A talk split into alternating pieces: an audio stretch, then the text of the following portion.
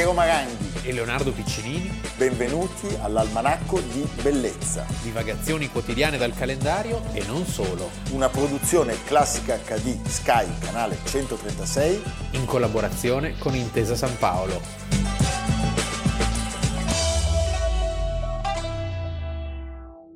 Almanacco di Bellezza, 19 agosto. Oggi siamo orgogliosi di essere italiani e di raccontare la fine, ma non è la vera fine, di un grandissimo italiano, uno dei pochi grandi italiani della storia repubblicana in senso politico. Mai dicendo. troppo ritor- ricordato. Anzi. Mai troppo ricordato, come Camillo Benso in fondo. Sì, però Camillo Benso ha avuto la fortuna sì. che gli hanno intitolato molte vie centrali sì. e anche molti monumenti con la sua bella facciamo, immagine balzacchiana. Facciamo dei monumenti. Dei monumenti a De Gasperi. Potremmo fare Alcide una... De Gasperi. No, io propongo un Monte Rushmore italiano. Con? Con il naso di De Gasperi, che era abbastanza...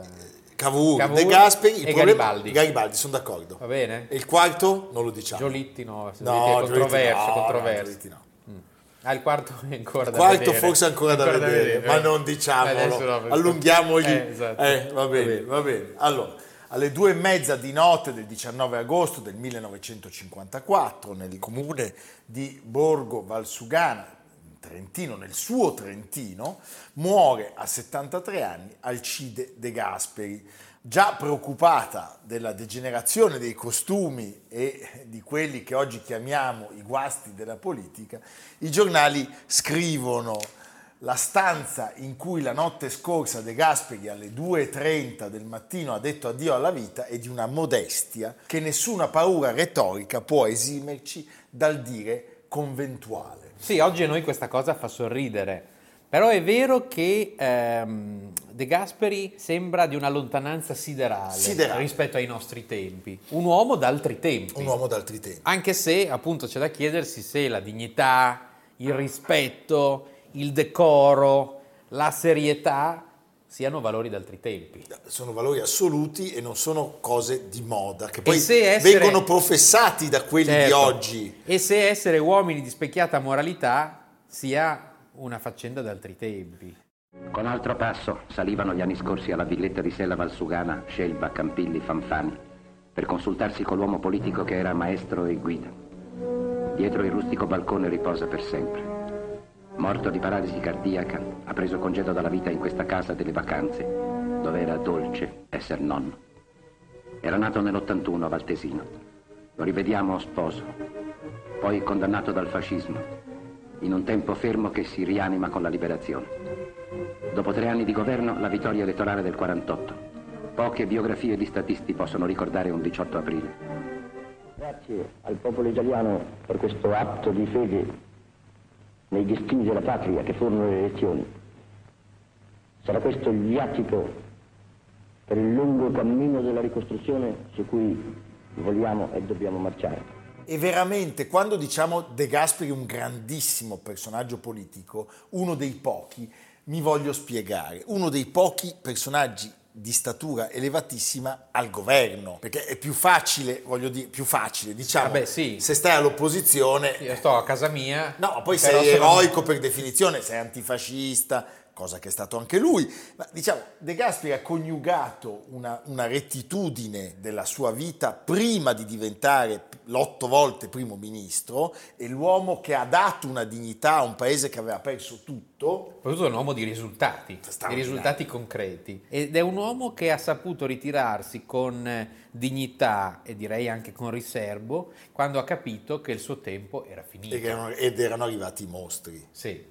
Tra l'altro lui fa tempo a vedere anche la caduta del suo erede designato, che non aveva certamente il suo spessore, sto parlando di Piccioni, travolto dallo scandalo di, di Capocotta, eh, dove era stato coinvolto il figlio, il grandissimo musicista Piero Piccioni. Sì, anche se in realtà l'erede poi c'è stato, Amintore Fanfani, Sì, ma diverso. diverso però un grande progetto che aveva elaborato De Gasperi e che porterà a compimento Fanfani è il piano In a casa, Certo. che è un piano Strepitoso. strapitoso, il più esteso piano di opere pubbliche dall'unità d'Italia. Certo.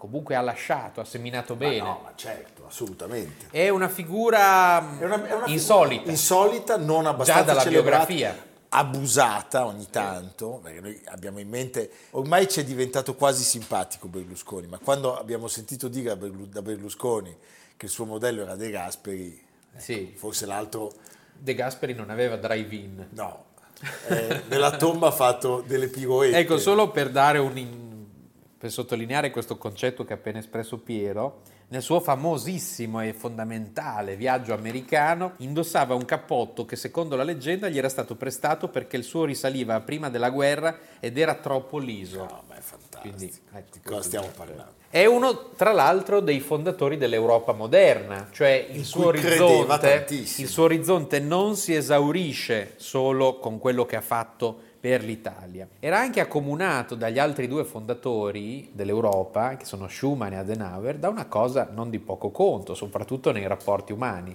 Parlava il tedesco. Parlava il tedesco.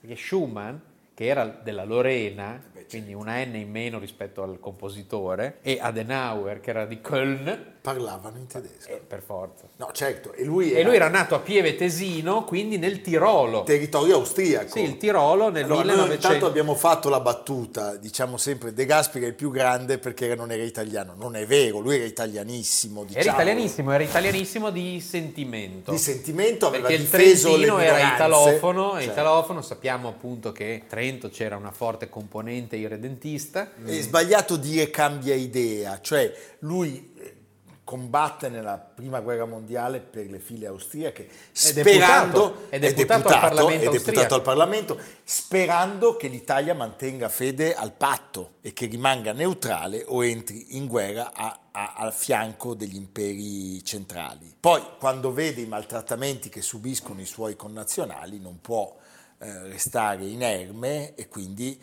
è lui che si esprime a Vienna per l'annessione all'Italia da deputato. Certo, perché in Trentino sappiamo con lo scoppio della guerra molti paesi erano stati completamente evacuati e gli abitanti quasi deportati in campi di lavoro nel nord, verso la Galizia, cioè dei posti infami. È vicino a Don Sturzo. Sì, eh, è uno dei fondatori del Partito Partito Popolare, Popolare. e poi della Democrazia Cristiana, viene arrestato sotto il fascismo sì, per lui- un breve tra periodo. lui vota a favore del primo governo Mussolini. Ecco, questo è un errore che, che Beh, come vabbè, lui hanno fatto in tanti. Lo fanno in tantissimi, però è poi certamente uno dei membri più attivi del Comitato dell'Aventino e viene appunto arrestato un anno di carcere e poi si nasconde, nasconde tra virgolette, diventa il bibliotecario Sarà in Vaticano. in Vaticano legato a Monsignor Montini Paolo e poi a VI. Paolo, VI, Paolo VI, è cattolico vero, cattolico autentico, cattolico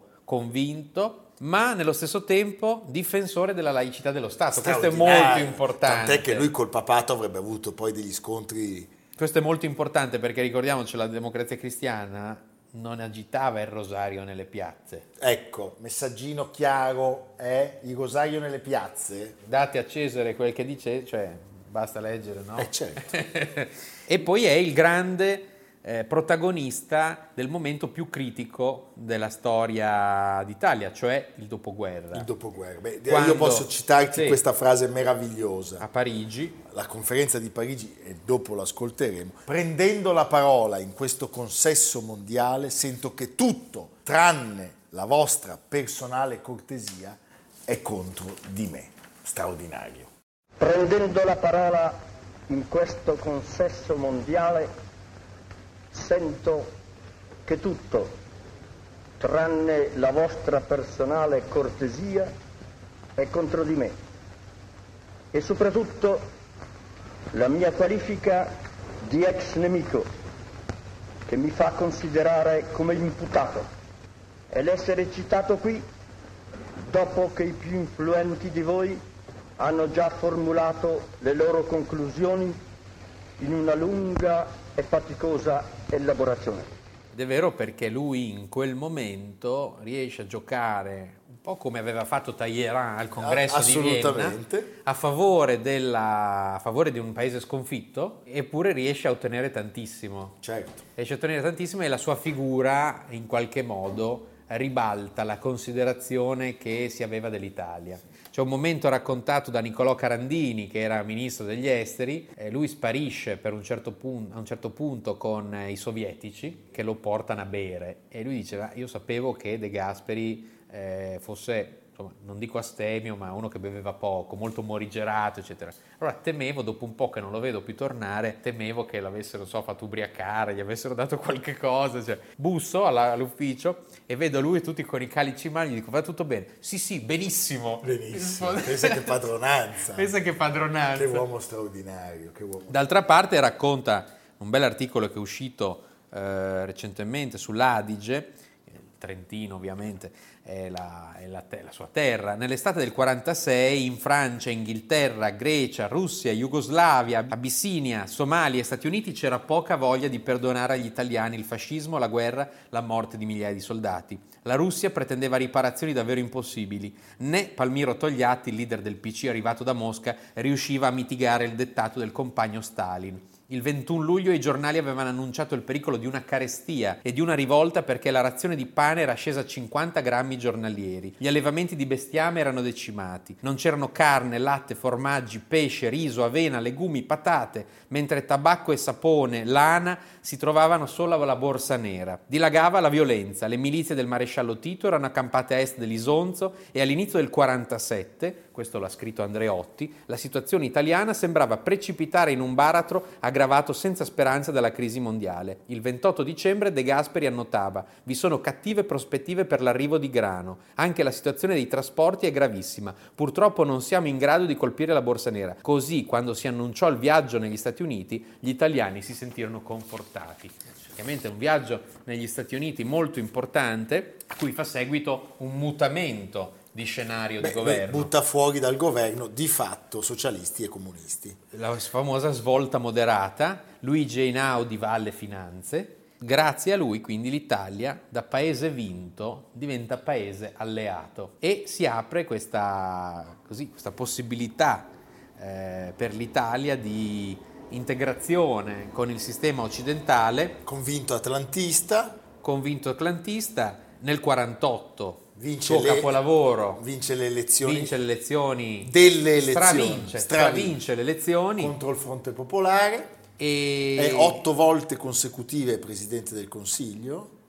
E tra, tra le tante cose straordinarie da lui ottenute la riforma agraria segni ministro dell'agricoltura la cassa del mezzogiorno che allora era ancora una, certo. un'attività eh, giusta e meritevole meritevole e poi appunto il piano casa che sarà poi realizzato da Fanfani, 147.000 alloggi in sette anni. Pazzesco. E poi dove vengono coinvolti tra l'altro tutti i più grandi architetti sì. italiani. Cosa succede? Nel 1953 eh, si batte a favore di una nuova legge elettorale, io direi in maniera molto lungimirante, cioè una legge che preveda un premio di maggioranza. Sì, quando c'è il premio di maggioranza va sempre va male. Va sempre male, perché lui... Già era c'è stata soffio, la legge Acerbo. Ci sono, sì, certo, ci sono degli scissionisti repubblicani che sono determinanti nel non dargli il 50,1% dei voti, si ferma a 49,8%, cioè per lo 0,3% lui non riesce a ottenere questa maggioranza necessaria per il premio. Colpa di La Malfa? No, Alfa non, non, non, credo fosse tra gli scissionisti repubblicani, ma se non sbaglio c'erano due partiti repubblicani a quelle elezioni, potrei sbagliarmi ma sono quasi sicuro, eh? anche in questo da una lezione straordinaria, incassa la sconfitta politica e dice addio alla scena, di fatto si ritira per un anno e poi lascia questo mondo subito dopo, nel 1954. Siamo orfani di De Gasperi. È una figura molto in realtà come, come, attività e come messaggio e come visione molto moderna, perché l'Europa unita, il rapporto libera Chiesa in libero Stato, l'intervento pubblico a favore delle classi più deboli, sono tutti temi che continuano a rimanere attuali e anzi da sviluppare. E poi veramente una persona per bene, diciamo, sì. eh? Una persona Molto pragmatica. Sì. Devo dire che Mattarella, Presidente della Repubblica, l'ha ricordato recentemente, ricostruzione, ripartenza rinascita sono parole di allora che ricorrono in questi nostri giorni. De Gasperi ebbe il coraggio di scelte difficili. Assunse la carica di capo dello Stato in seguito ai risultati del referendum del 46, ponendo fine a ambigue esitazioni di parte monarchica e ponendo fine così a ogni incertezza insidiosa per la sopravvivenza stessa dello Lui Stato votò italiano. Repubblica, Lui votò Repubblica, Andreotti monarchia. Andreotti monarchia. Però c'era al momento dei risultati un'incertezza che durava troppi giorni, per cui lui a un certo punto bloccò tutto e disse basta. Ha vinto la Repubblica. Ha vinto la Repubblica. La sua capacità di visione, sottolinea il Presidente, contribuì a sviluppare il capitale di libertà conquistato con la Resistenza in un ordinamento pienamente democratico, in una politica orientata alla lotta alla miseria, all'analfabetismo, al superamento di fratture sociali, impedimento alla crescita del Paese. E, molto importante questo concetto per me, riuscì a dare un nuovo fondamento all'idea di patria, lontana dai nazionalismi regressivi che avevano gettato il continente nella barbarie e lo fece anche aprendo le porte al risorgere dell'idea di Europa. Europe, Europe. 28 luglio 53 si dimette e il 19 agosto del 54 lascia questo mondo per un attacco cardiaco. La salma viene trasportata in treno fino a Roma. Beh, il filmato è un filmato che colpisce. Prego la regia. Adesso a Borgo Valsugana passa la bara, portata dagli uomini che gli furono accanto nel lavoro. Lo seguono le figlie i congiunti che gli furono accanto nella vita. Poi comincia il grande viaggio lungo il paese. Se da vivo De Gasperi si conquistò maggioranze ignote dagli statisti democratici, oggi lo accompagna l'unanimità del rimpianto. Si vede come quest'uomo, alieno dalle facili demagogie, si fosse accaparrato anche l'amore del popolo. Roma ha voluto le spoglie del grande cittadino. Era giusto. Gronchi e Merzagora recano l'omaggio delle Camere e il Presidente della Repubblica raggiunge la Chiesa del Gesù, dove si celebrano le esequie solenni.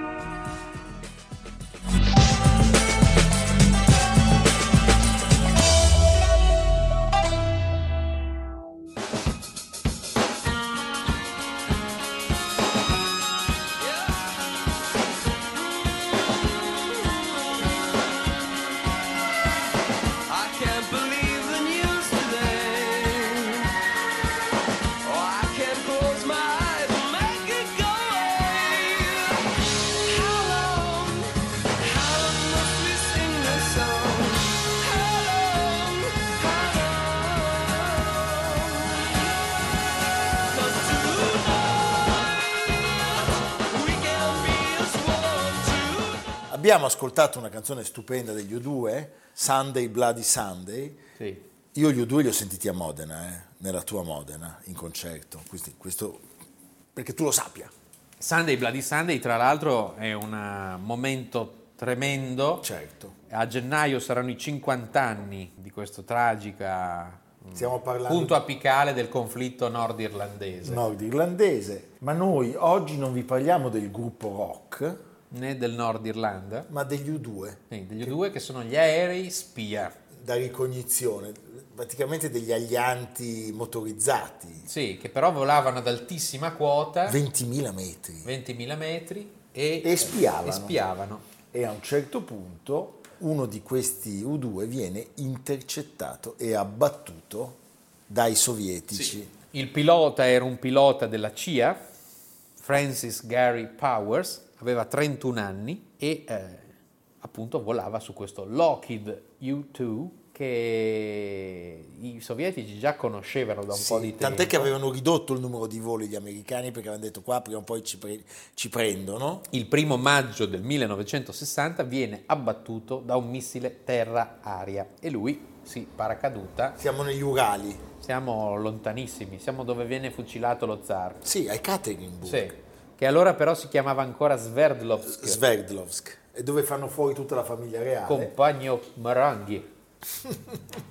Viene abbattuto, lui si lancia col paracadute e viene subito arrestato per un processo che deve essere un processo anche, come dire, Propaganda. eh, di propaganda. Gli americani all'inizio negano, Poi di fronte È il all'evidenza... contrario, di solito sono i sovietici. Sì, sì, che questo negano. caso sono gli americani. E poi i sovietici mostrano i resti dell'aeroplano, del Lockheed, e a quel punto anche le autorità americane sono costrette ad ammettere che il loro pilota eh, è stato abbattuto e fatto prigioniero. Siamo in un momento di enorme tensione. Certo. L'anno prima Castro a Cuba, c'è le- l'URSS che si ritira dalla conferenza sul disarmo di Ginevra. Sì, sì, certo. Cioè il momento è abbastanza... Diciamo che sono quei momenti in cui la storia impone atti dimostrativi e c'è qualcuno che ne fa le spese. Sì, e poi è un attimo che ci sia la famosa scintilla, Certo. che in questo momento sarebbe una scintilla atomica. Era a 27.000 metri di quota lui quando viene abbattuto. Tu pensa? Ma mi chiedo poi come fa. Mal d'orecchie. Eh, a parte quello, sì.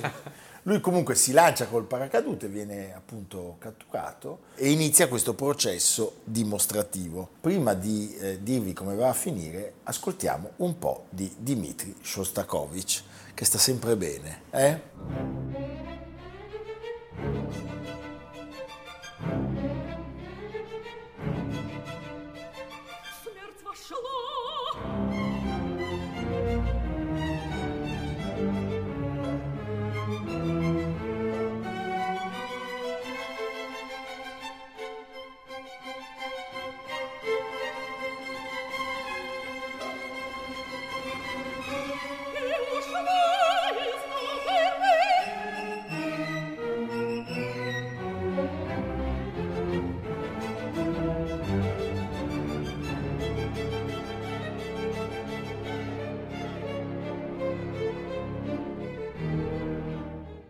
Allora, il 14 agosto a Mosca comincia il processo. I giudici russi ne approfittano per, come dire, inscenare un processo alla politica imperialista. Al capitalismo. eh, americano. Poi tu immaginati cosa scriveva in quei giorni la Pravda. Sì. Eh? Va La bene. spia del capitale. Lui, Powers, deve testimoniare davanti a tutta la sua famiglia che è venuta apposta A seguire il processo. a seguire il processo. Pensa che Sì, tutto anche- sbagliato però. No, ma perché eh, chiaramente eh, i sovietici volevano far vedere che, Che sono buoni. molto liberali, Certo. no? Cioè, gli americani però de- Il processo è, è- è, come dire, glasnost, Sì, trasparenza, no? Lui imposta una difesa mite, antiretorica, e sostanzialmente dice mi rendo conto di aver commesso un grave reato e di dover essere punito per questo, ma mi rivolgo alla corte come un uomo che non è mai stato nemico del popolo sovietico. Eh, vuoi che dice... Eh, appunto. E l'accusa ribatte, avrei tutti i presupposti per richiedere la condanna alla pena Eh, capitale. però Però di fronte al pentimento dell'imputato, guarda che noi roba- sovietici così eh, magnanimi, chiede solo una condanna a 15 anni di reclusione. e compresi sette ai lavori forzati, se non sbaglio. Poverino. Lui il 19 agosto, oggi, all'età di 31 anni, del 1960, viene riconosciuto colpevole di spionaggio e quindi la condanna definitiva è tre anni di reclusione e sette di lavori forzati. Poi, il 10 febbraio del 1962, c'è un bellissimo film di Steven Spielberg. Esatto, Tom il Hanks. Ponte delle Spie, Il Ponte delle Spie. film del 2015 scritto dai fratelli Cohen, viene liberato insieme allo studente Friedrich Pryor al ponte di Gliniche, che era il ponte delle spie, appunto il ponte che tra Berlino Ovest Certo. e la DDR. dove faceva gli scambi. Sì, ci sono delle ville bellissime. Eh, te ne do due a te, me ne dai due a me. Sì, e in questo caso il capolavoro è di scambiare Rudolf Abel, vero nome William Fischer, una spia sovietica in America, con i due. I due. Tra l'altro gli americani lo tratteranno con freddezza, perché lo, lo accuseranno di essersi fatto catturare vivo, Ti sei proprio un pirla. di, aver- di non aver fatto a tempo a distruggere la macchina fotografica. I, i russi svilupperanno tutte le foto che lui aveva fatto con questo... I russi fanno più bella figura alla fine. Ma insomma, poi alla fine il perché Senato... sono le vittime, sono quelli spiati. Beh, bestiale. Eh. E poi alla fine il Senato americano però lo scagiona, gli- dopo un interrogatorio dice Povero Powers. Powers ha agito come un giovane e coraggioso cittadino americano. Oh. Oh. Ha rispettato le istruzioni e ha fatto il suo meglio in circostanze molto difficili, chiamale molto difficili. Se a 27.000 metri che stai volando ti abbattono, finisci nelle mani dei sovietici, più difficili Sai, di è così. anche vero che lui era nella CIA, eh, la CIA di quegli anni. Sì, insomma, Eh. non andavano tanto per i No, sottili. ricordo solo che a novembre verrà eletto presidente JFK. JFK. A proposito di CIA. Eh, mamma mia, appunto. Ecco. Senti, nel 77 è morto in California, eh, tra l'altro per un incidente a bordo di un elicottero. Beh, No, dico, chissà. eh sì, Eh? un missile terraria anche lì. Americano No, però beh, questa boh. volta. Eh, Ok. Fuoco amico. No, No, però questa è la storia degli Sì. U2, l'altra storia degli U2, Sì. diciamo. Where are they? I acted honorably. I think they know that. But sometimes people think wrong. People are people. Let's see how they greet me. What can I look for? If I'm embraced or just shown the back seat. Leonardo, dove andiamo? In omaggio al grande statista Alcide De Gasperi, a pochi chilometri dalla sua terra, una la- valle laterale della Val Sugana è Val Sella ed è cosa buona e giusta ogni estate andare a rivedere Arte Sella, cioè questa serie di opere d'arte, land art, in una valle bellissima. Vi consiglio di andarci o al mattino presto o prima del tramonto. Tra queste opere la famosissima compie 20 anni la cattedrale di Giuliano Mauri, la cattedrale vegetale, una cattedrale di 80 piante di carpino alte 12 metri che crescendo si intrecciano formando una grande navata. È uno spettacolo, credetemi, straordinario che è fo- appunto è meglio vedere al mattino o al tramonto per i giochi di luce Certo. in questa navata filtrati. gotico vegetale. Bah, gotico vegetale. Eh? Una cosa pazzesca. Siamo al gotico vegetale. Gotico vegetale. Ma si beve anche? Benissimo. No, il gotico vegetale. Ah, no. Non è una Non lo so, però sono tante grappe da Lì quelle si parti, beve bene, va bene, ci andiamo allora. A domani. A domani. Almanacco di bellezza, a cura di Piero Maranghi e Leonardo Piccini. con Lucia Simioni, Samantha Chiodini, Silvia Corbetta, Jacopo Ghilardotti, Paolo Faroni, Stefano Puppini. Realizzato da Amerigo Daveri, Domenico Catano, Luigi Consolandi, Simone Manganello, Valentino Puppini. Una produzione classica HD, Sky Canale 136 in collaborazione con Intesa San Paolo.